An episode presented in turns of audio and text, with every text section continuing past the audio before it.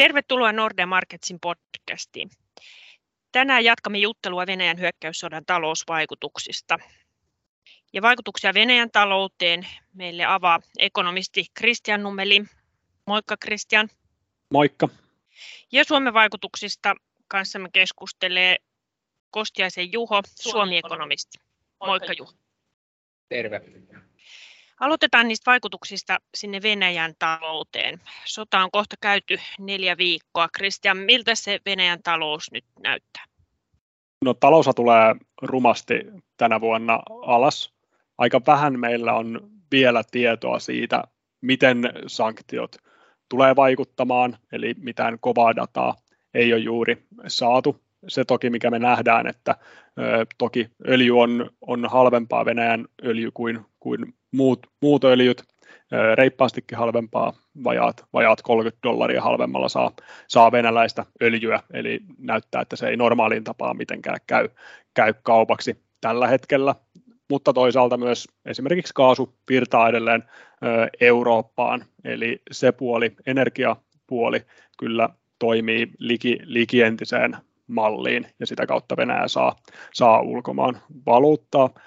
Ehkä se, missä on selviten, että näkyy jo kuluttajalle, on inflaatio. Venäjällä julkaistaan viikkotasolla inflaatiolukuja. Ja sodan jälkeen pari viikkoa, mitä on saatu dataa, niin inflaatio on ollut pari prosenttia viikossa. Eli huomattava ero siihen, että esimerkiksi länsimaissa tyypillisesti keskuspankki tavoittelee sitä 2 prosenttia vuositasolla inflaatiota, ja nyt Venäjällä on, on viikkotasolla jo nähty sellaisia lukemia. Ja tämä todennäköisesti jatkuu, tarkoittaa sitä, että 20 prosentin inflaatio voidaan nähdä Venäjällä hyvinkin, hyvinkin tänä vuonna, eli se nakertaa kyllä sitä kuluttajan tilannetta hyvin paljon.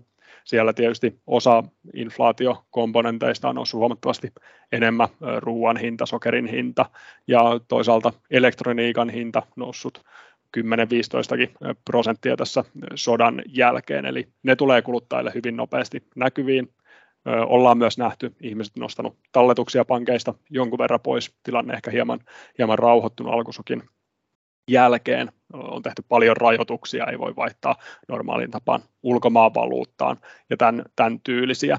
Tietysti myös se tuotteiden ja loppuminen ja ö, länsimaiset yritykset monet on ilmoittaneet, että lopettavat Venäjän liiketoimintaa tai irtaudutaan niistä, niin kyllä tämä liikkeiden sulkeminen tietysti on, on konkreettinen esimerkki, miten se kuluttajalle jo, jo näkyy, mutta ne laajemmat talousvaikutukset, niin niitä ei ole vielä kokonaisuudessaan kuluttajille näkynyt.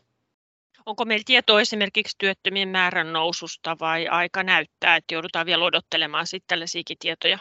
Aika näyttää, niihin ei ole vielä, vielä tilastoja saatavilla. Väkisin se sinne iskee, koska länsimaisia yrityksiä poistuu ja tietysti tämä talous tulee tippumaan tänä vuonna ehkä 10 prosenttia, ehkä 15 prosenttia, niin tuon koko luokan tiputus, kun saadaan aikaan, niin kyllähän se väkisin menee koko talouden läpi.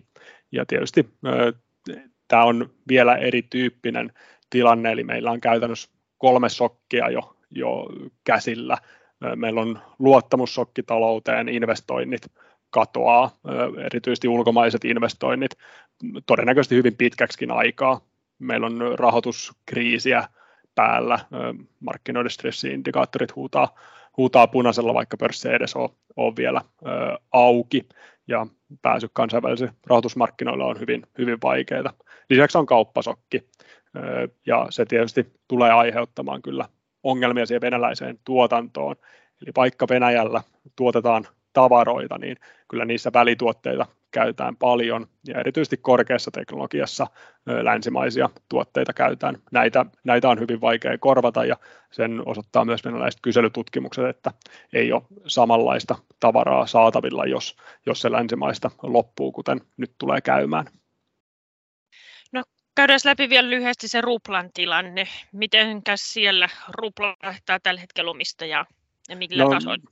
Rupla vaihtaa tällä hetkellä omistajaa kyllä, kyllä markkinoilla. Vuoden alusta on, on tuommoissa, että esimerkiksi euroa vastaan 30 prosenttia on, on noussut eurorupla kurssi, eli rupla on heikentynyt kyllä voimakkaasti sama hengenveto on todettava, että rupla on, on vahvistunut näistä ennätysheikoista lukemista, mitä, mitä hetki sitten nähtiin, mutta tämä ei heijastele sitä ruplan oikeita, oikeita arvoa. Eli on tehty niin paljon pääomarajoitteita. Ulkomaiset sijoittajat ei pääse omistuksista eroon. Ruplamääräiset sijoitukset tietysti ruplat myytäisi ostaisi ulkomaista valuuttaa tilalle.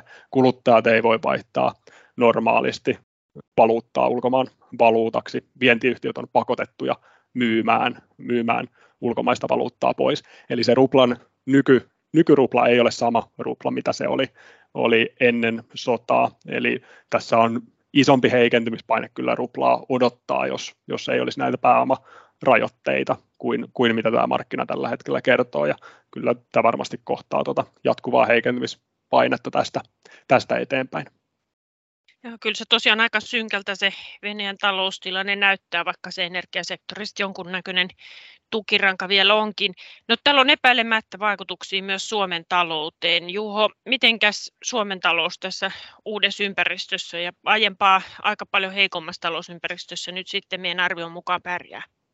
Kyllähän se tosiaan merkitystä Suomeenkin on, että Tokihan Venäjän merkitys niin kuin Suomen kauppakumppanina on pienentynyt. Että jos 80-luvulla 25 prosenttia viennistä oli Venäjälle, tuossa vielä 2010-luvun alussakin 10 prosenttia, ja nyt sitten niin kuin viime vuosina semmoinen vajaa 5 prosenttia Suomen viennistä on mennyt Venäjälle, niin on, merkitys on pienentynyt, mutta se on kuitenkin vielä semmoinen ää, yksi, yksi niistä isoista kauppakumppaneista ollut tähän asti. Ja jos miettii, että mikä se niin kuin viennin vaikutus on Suomelle, niin se arvon lisäys on ollut siinä puolitoista prosenttia, vähän alle BKTstä. Eli jos, jos nyt koko vienti tota, Venäjälle loppuu ja sitä vientiä ei saada, saataisi vietyä mihinkään muualle, niin ää, se tietysti sit, se olisi semmoinen reilu, reilu prosentti puolitoista ää, tiputusta Suomen BKT.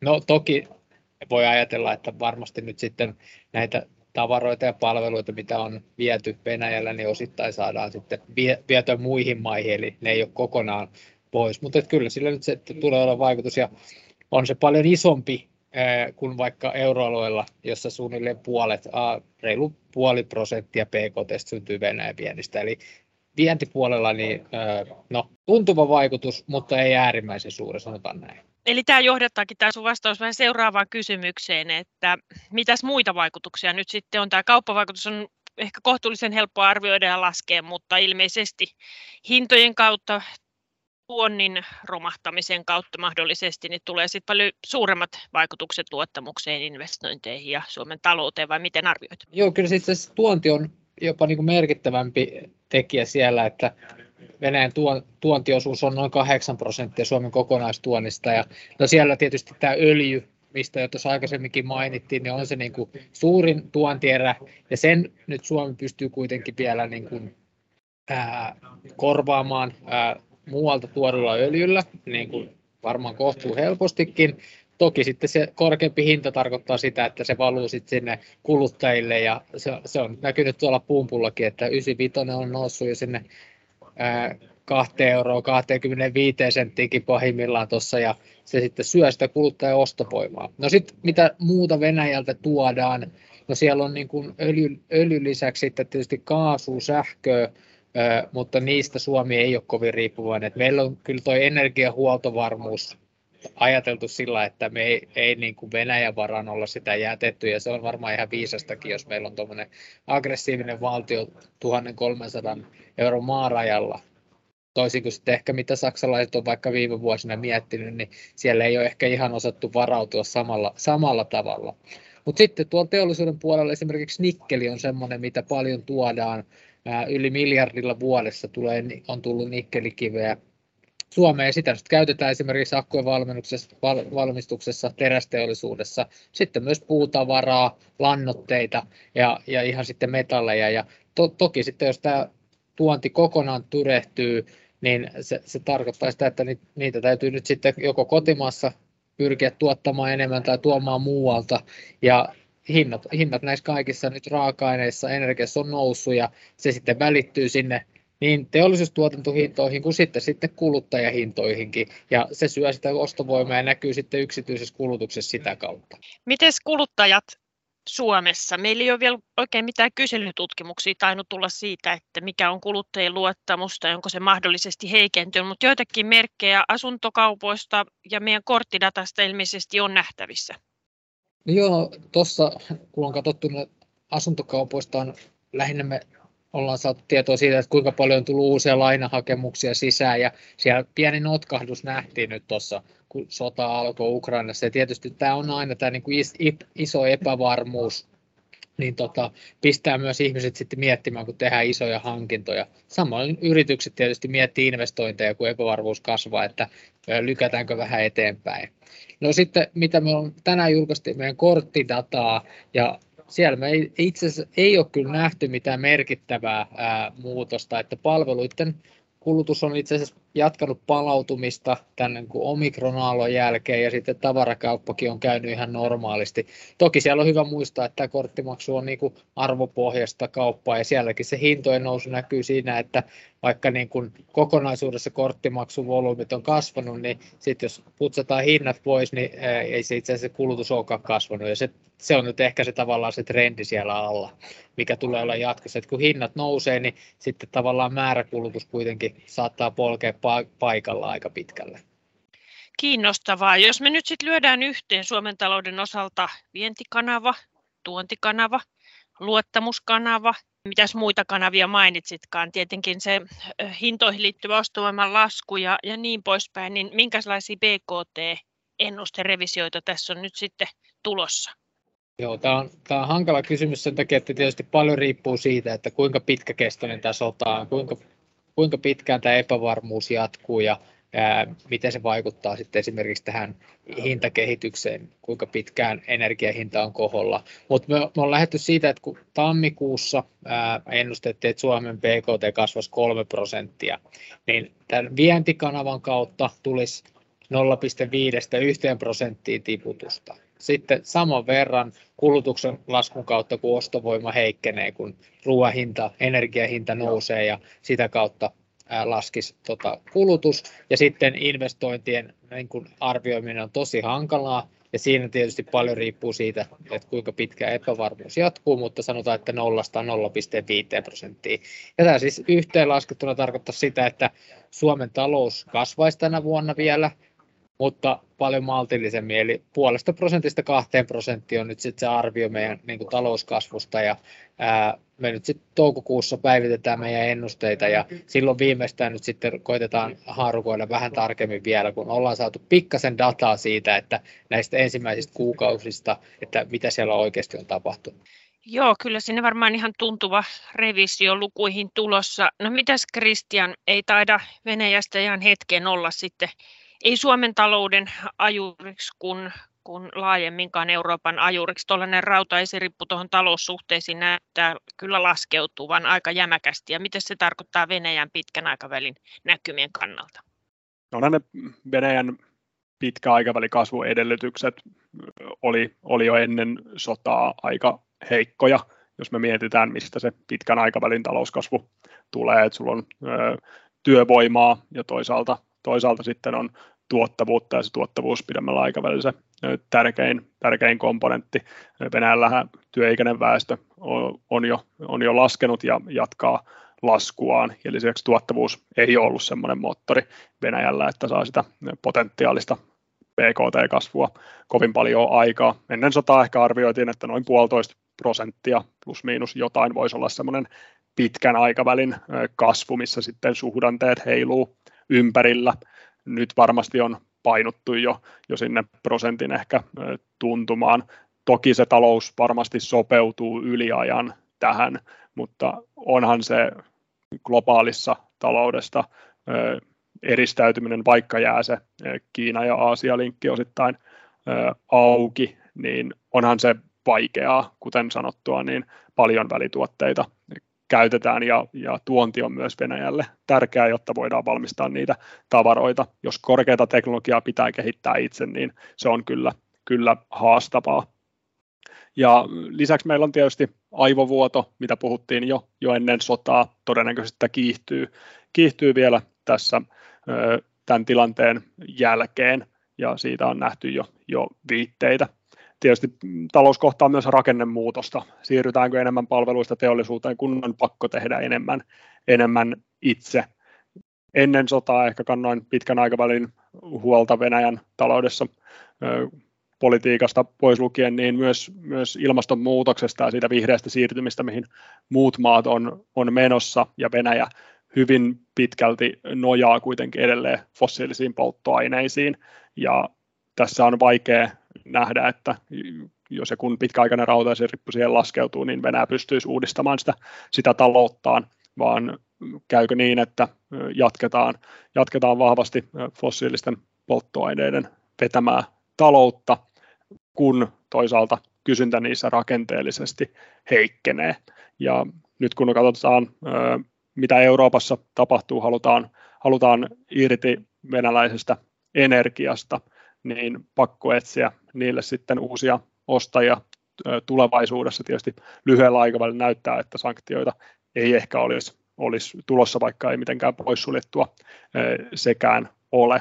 Tietysti Kiinaan tätä pystytään suuntaamaan, mutta se ottaa kyllä, kyllä aikansa, eikä, eikä se ole mitenkään paras mahdollinen tilanne, että sulla on vähemmän, vähemmän potentiaalisia ostajia sille, sille energialle, että kyllähän se pitkän aikavälin näkymä on vaikea. Ja jos mietitään korona, kriisiä tai, tai vaikka finanssikriisiäkin. Sieltä kuitenkin taloudet tyypillisesti toipui koronakriisissä hyvinkin nopeasti, mutta nyt on selkeästi riskinä se, että tästä tulee tasokorjaus, kasvut kyllä, kyllä jatkuu, mutta ei nähdä sitä palautumista sinne sotaa edeltävälle tasolle, semmoista nopeata hyppäystä, vaan tulee tasotiputus ja sen jälkeen semmoista kituliasta kasvua, joskus ehkä vähän parempaa, mutta joskus vähän, vähän sitten huonompaa, eli kyllähän se pitkän aikavälin näkymä on, on heikko. Toki jos pitäisi positiivisia skenaarioita maalailla, niin mikäli, mikäli nähdään jonkunnäköinen suunnanmuutos Venäjän politiikassa, niin, niin voi olla positiivisempi kehitys mahdollinen, mutta kyllä mä uskoisin, että ulkomaiset investoinnit on aika pitkäksi aikaa menetetty, koska se, se maariski on, on iso ja luottamuksen rakentaminen kuitenkin ottaa hyvin, hyvin pitkään jatkossa.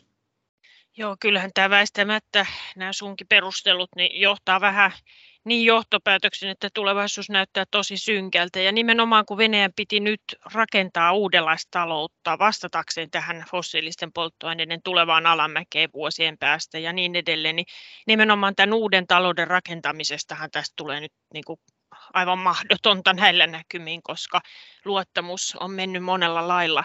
Sä Kristian mainitsit yhtenä kiinnostavana ilmiönä myös aivovuodon. Samalla me tiedetään nyt Ukrainasta on lähtenyt useampi miljoona ihminen jo pois maasta johtuen kurjasta tilanteesta. Niin mites Juho, me ollaan Suomessa puhuttu paljon työvoimapulasta. Olisiko tässä joku pieni hopeareunus nyt Suomen talouden kannalta ja näihin muuten negatiivisiin talousvaikutuksiin sitten se, että pientä helpotusta tuohon työvoimapulaan voitaisiin voitais sitten saada? Kyllä vaan. Ja tota, jos mä lähden oikeastaan siitä liikkeelle, että meillähän niin kysyntätilanne taloudessa on ollut äärimmäisen hyvä, varsinkin siellä teollisuuden puolella. Ja siellä vientiteollisuudessa niin oikeastaan se on ollut se työvoima ja materiaalien saatavuus ää, ja muu niin kuin, tota, komponenttipula, mikä on painanut sitä, ei niinkään se kysyntä. Eli se, että vaikka Venäjän kysyntä nyt tippuu ehkä pois meiltä, Euroopassakin varmasti vähän hidastutaan, niin, niin se tilanne on kuitenkin ollut niin hyvä, pitkät tota, tilauskannat siellä, että se, senkin takia ehkä tämä niin vaikutus tulee jäämään pienemmäksi talouteen. Mutta sitten mitä tulee tähän niin työvoimapulaan, niin Ukrainastahan on itse asiassa Suomeen aikaisemminkin tullut jo jonkun verran työvoimaa ja, ja venäläisiä työmiehiä meillä on aika paljonkin näkyy tuolla tota, eri ammateissa Suomessa. Ja kyllä tietysti voi, voi nyt sitten tämä niin ihmisten virtaus, pakolaistenkin ää, tulo, niin vähän ainakin tiety, tietyissä ammateissa niin tota, helpottaa sitä työvoimapulaa. Ja hyvä kuitenkin muistaa, että meidän Suomessa on kuitenkin aika vähän tällä hetkellä. Että kyllähän tämä niin kuin Euroopankin tasolla alkaa vaikuttaa, että jos kolme miljoonaa ihmistä liikkuu. Toki sitten moni heistä varmasti palaa sinne ää, siinä vaiheessa, kun tilanne rauhoittuu, mutta kyllä tämä on niin kuin iso tekijä myös koko, koko euroalue ja Euroopankin työmarkkinoille. Joo, myllerrystä on kaiken näköistä Euroopassa ja toki nämä menneet neljä viikkoa on ollut, ollut monella tapaa hirmuisen kauheat. Me keskitytään näihin talousvaikutuksiin ja valitettavasti sielläkin ne etumerkit pääosin ilman muuta on negatiivisia. Kysymys vain on, että kuinka paljon ja miten tästä selvitään. Juho tuossa juuri äsken ehti internetistä löytää tiedon, että Tanskassa on tänään julkaistu kuluttajien luottamuslukuja, jotka on erittäin synkät. Me jäädään odottelemaan sitten lisää dataa, lisää lisää evidenssiä siitä, että miten esimerkiksi suomalaiset kuluttajat tähän tilanteeseen reagoivat ja kuinka synkkä se Venäjän talouden alamäki oikein on. Kiitos tosi paljon näistä arvioista ja mielenkiintoisesta keskustelusta Kristianille ja Juholle ja kiitos kuulijoille.